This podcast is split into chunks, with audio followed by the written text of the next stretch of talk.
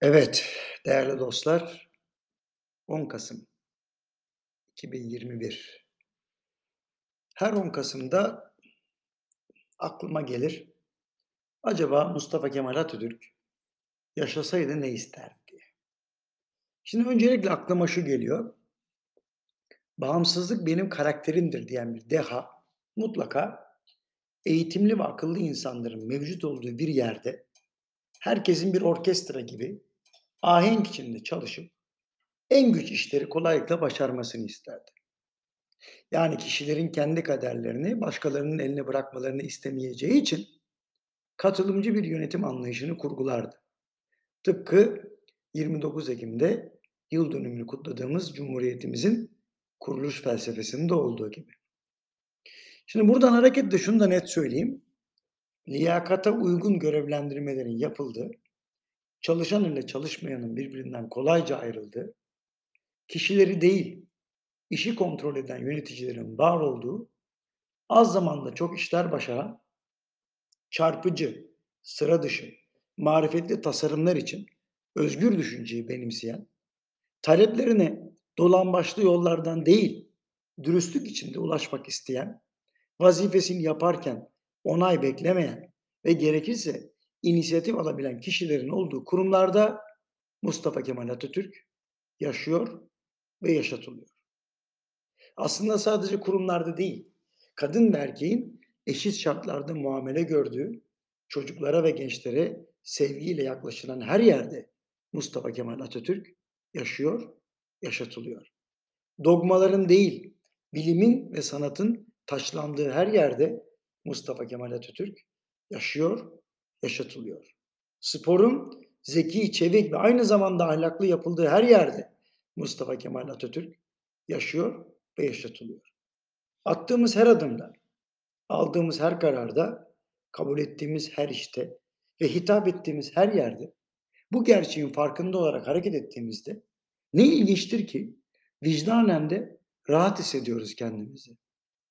Ha, dolayısıyla Mustafa Kemal Atatürk vicdanlı insanların yüreklerinde de yaşıyor, yaşatılıyor. Şimdi bir de tersinden düşünelim. Atatürk neyi istemezdi? Sanıyorum yukarıda bahsettiğim vicdanlı davranışların dışına çıkan kişilerin ben Atatürkçüyüm demesini istemezdi. Yani yöneticiliğin talimat vermek değil, icra etmek olduğunu unutanların, sorumluluğu üstündekine ya da altındakine bırakmaya çalışanların, insani değerlerden çok şekilciliğe bağlananların, tutamayacağı sözleri verenlerin, başarısızlığın suçunu başkasına yükleyenlerin, ünvandan makamdan çok sevgi ve bilgiyle yönetmek gerektiğini yatsıyanların ben Atatürkçüyüm demesini istemezdi. Aramızdan ayrılışını bir kere daha idrak ettiğimiz bugün de kendimize bir kere daha soralım. Ben Atatürkçüyüm ya da Atatürk'ün yolundayım derken gerçekten bu söylemin içini doldurabiliyor muyuz?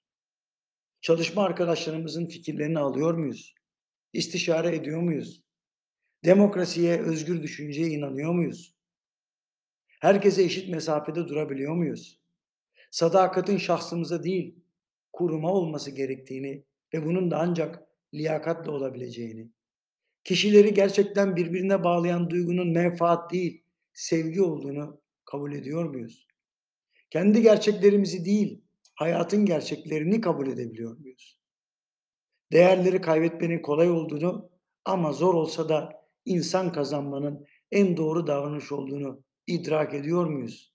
Hadi idrak ediyoruz da bunu uyguluyor muyuz?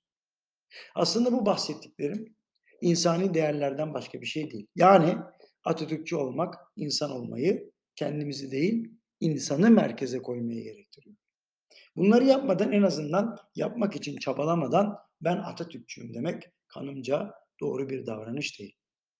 Çünkü Atatürkçü olmak saf tutmak değil. Aksine doğrunun yanında, ahlakın içinde vefa ile nezaketin, yaratıcılık ve zekanın hak ve özgürlüklerinin önünü kesmeden yaşamaktır bence.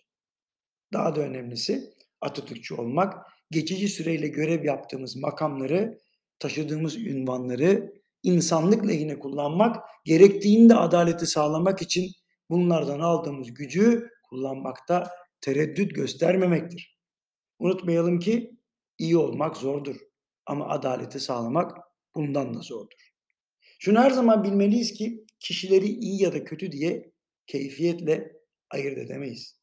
Ya yeterince bilgisi ya da tecrübesi yoktur ya da tecrübesi ya da bilgisiyle alakalı olmayan bir yerde görev yapmaktadır. Şunu unutmayalım ki Yüce Atatürk bu vatanı birbirinden farklı beklenti, anlayış ve kültürde olan insanları ortak bir paydada birleştirerek kurtardı. Bu ortak payda özgürlük. Bunun için de kendi kaderimizi başkasının değil, bizzat bizim tayin etmemiz, demokrasiyi benimsemiş olmamız ve bu doğrultuda kabiliyetleri geliştirerek değer yaratmamız bulunmakta. Ha bazen neden olmuyor diye soranlar da var. E cevabı Atatürk'ün sözlerinde bulabiliriz. Ne diyor? Bir işi nasıl başaracağımı düşünmem. Önündeki engelleri kaldırırım, kendiliğinden olur. Ne güzel bir yaklaşım değil mi? Ancak bu yaklaşıma yüzeysel bakmamak gerekiyor. Çoğu zaman yöneticiler bir türlü çözülemeyen sorunların kaynağını kendisinden dışarıda aramakta. Mutlaka sorun teknik bir sorundur. Kişiler kabahatlidir ya da kusurludur. Modelin hatalı olduğunu, işin önündeki engelin, kısıtlar, inatlar, bağnazlıklar, kibir, kişisel takıntılar, güç bağımlılığı ve kıskançlık olduğunu görmezden geliriz. Verilen talimatların, ortaya konan taleplerin gerçekçilikten uzak olması da başka bir sorundur. İşin gereği olan kaynağı ve altyapıyı kişilere vermedikçe onların performansını eleştirmek de akılcı bir yaklaşım değildir. Atatürk'ü anarken bir başka güzel anı aklıma geldi. Ulu Önder'in masasında yemek yemek ve söz almak ünvana değil, aynı zamanda vicdana göre belirlenmiş bir haktı. Bir akşam bu masada yer bulan bir kişinin o sırada orada bulunmayan bir başka kişi hakkında ileri geri konuşması Atatürk'ü düşündürmüş. Yaverinden bahsedilen kişinin bulunup masada misafir edilmesini istemiş. Neticede onları yüzleştirmiş. Böylece herkese şu mesajı vermiş. Kurumlar dedikoduyla değil, dürüstlükle, icraatla, saygıyla ve sevgiyle yönetilir. Şimdi ben Atatürkçüyüm diyen herkesin sadece bu örnekten yola çıkarak bile kendisini değerlendirmesi gerekir diye düşünüyorum. Dedikoduyu bırakıp dürüstçe fikrini muhatabına söyleyen kişi kendini karanlığın esaretinden çıkarır. Hem kendine hem de çevresine değer katmaya başlar. Buradan hareketle değer yaratmanın ancak özgür zihinlerle sağlanabileceğini anlayabiliriz.